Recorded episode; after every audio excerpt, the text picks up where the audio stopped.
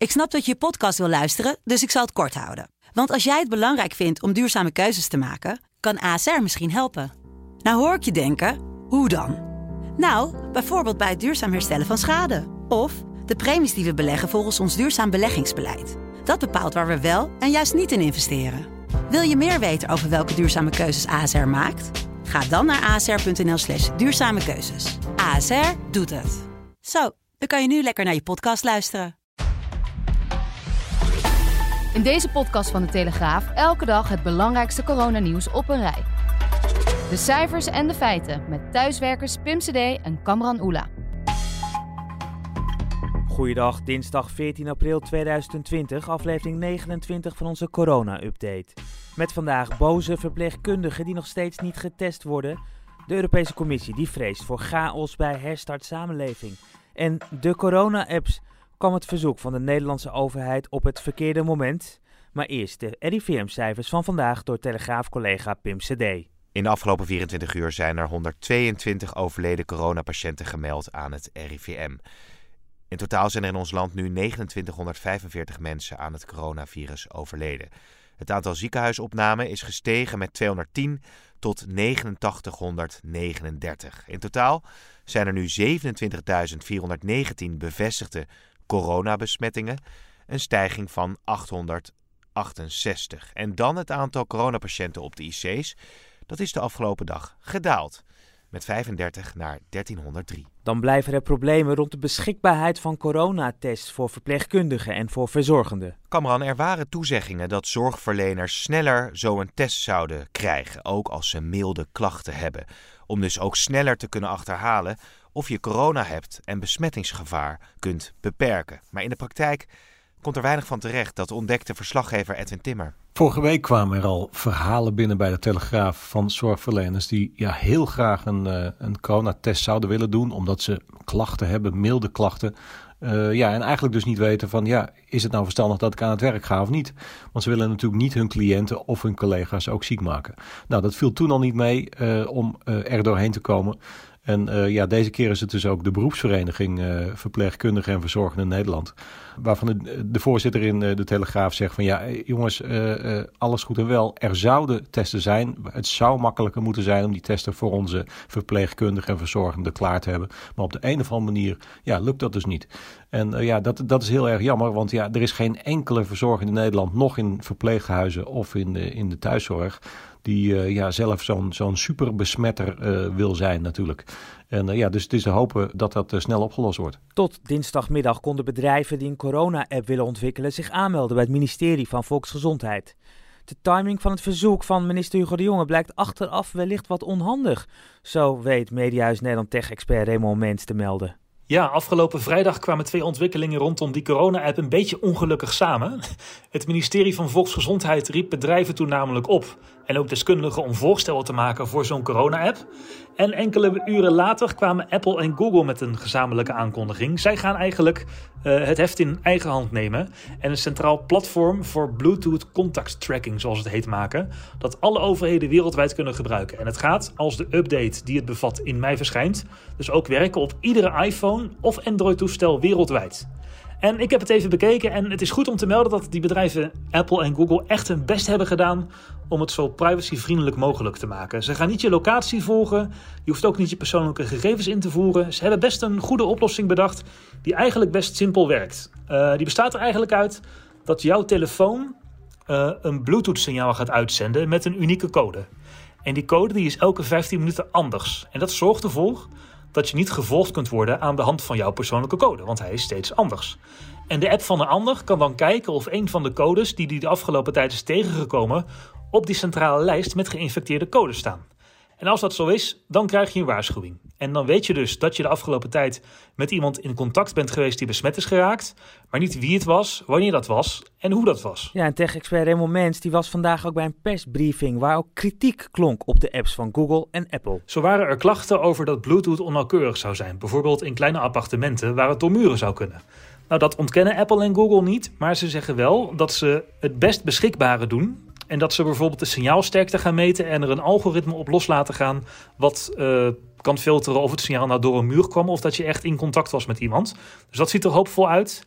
En het werd ook duidelijk dat de opslag van die data, hoewel het dus in principe allemaal losse nummers zijn, daar krijgen overheden zelf de mogelijkheid om die te organiseren en het in eigen handen te houden. Er komt dus geen centrale mega-cloud uh, die wereldwijd al die uh, Bluetooth tracking nummers gaat opslaan. En de opzet wordt ook zo dat die trackingcodes maar twee weken bewaard blijven. Ja, het is pas uh, midden april, maar nu al dreigt de zomervakantie in het water te vallen. Zo lijken we tot half juli bijvoorbeeld niet naar Frankrijk op vakantie te kunnen. Ja, Kamran, waar gaan we heen in de zomervakantie? Het is een vraag die menigeen zichzelf nu stelt. En anders doen de kinderen het wel. Het lijkt een zomer te worden van Costa del Balconia of de camping om de hoek omdat veel landen de strenge maatregelen hebben verlengd om de verspreiding van het coronavirus tegen te gaan, blijft het deze zomer lastig om naar het buitenland op vakantie te gaan. Ook vliegreizen zijn de komende maanden ingewikkeld. Luchtvaartmaatschappijen die van en naar Amsterdam en andere Nederlandse luchthavens vliegen, die houden de meeste toestellen aan de grond. Maar ondertussen denkt men in Italië en in Spanje al na over de zomervakantie. Creatieve Italianen die hebben een coronaproof privéhokje van plexiglas ontwikkeld voor de Adriatische kust, echt waar. En zo heeft iedereen zijn eigen afgeschermde plekje. Nou, niet iedereen is enthousiast over de cabines waarmee mensen van elkaar worden gescheiden. De burgemeester van Riccione, Renata Tossi, die ziet het plan nog niet helemaal zitten. We blijven in het buitenland, nieuws uit Duitsland, Zuid-Korea en de Verenigde Staten. Maar eerst de Europese Commissie, die vreest voor chaos. De Europese Commissie doet er alles aan om bij het opstarten van de samenlevingen in de EU-landen chaos te voorkomen. Daarom heeft de Commissie regering een document gestuurd met belangrijke uitgangspunten. Landen moeten laten weten hoe ze een economie opstarten bijvoorbeeld. En ze moeten de zogenaamde corona-apps laten voldoen aan strenge EU-privacy-regels.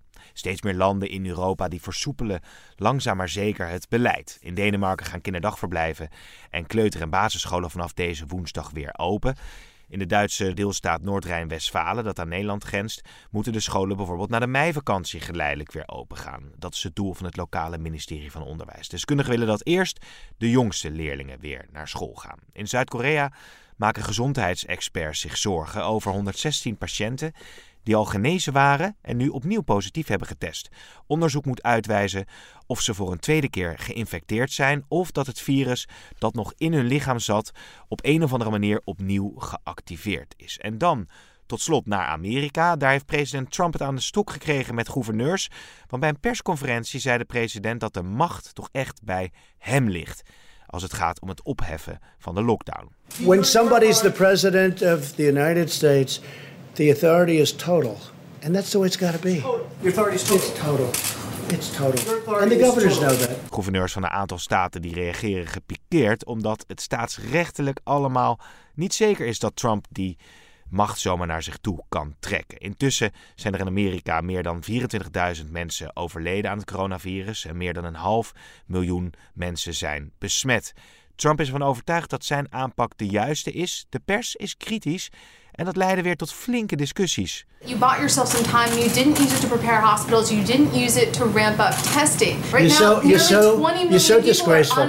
It's so disgraceful the way you said it. What did you do with the time that you bought? Look, look.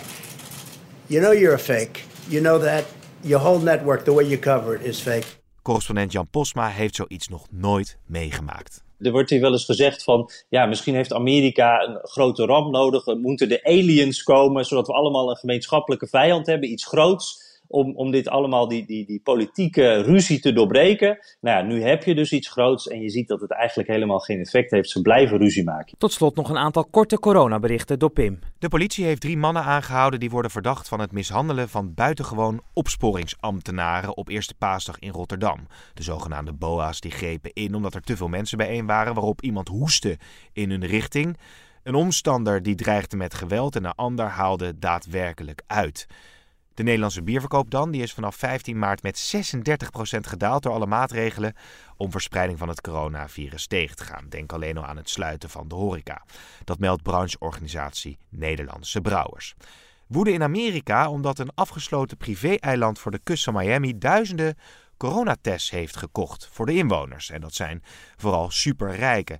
Ja, daar kan dus massaal worden getest op dat eiland, terwijl in de staat Florida maar 1% van de mensen kan worden getest. Dan naar Tom Hanks en zijn echtgenote Rita Wilson. Die willen graag helpen nu ze beiden zijn genezen van het coronavirus. Volgens de actrice zijn ze beide immuun en hebben ze bloed gedoneerd voor onderzoek naar het virus. En ook gaan ze waarschijnlijk bloedplasma afstaan. En dan heeft Rita Wilson ook nog een nummer gezongen waarvan de opbrengst gaat naar de muziekindustrie, die door de coronacrisis zo hard is geraakt.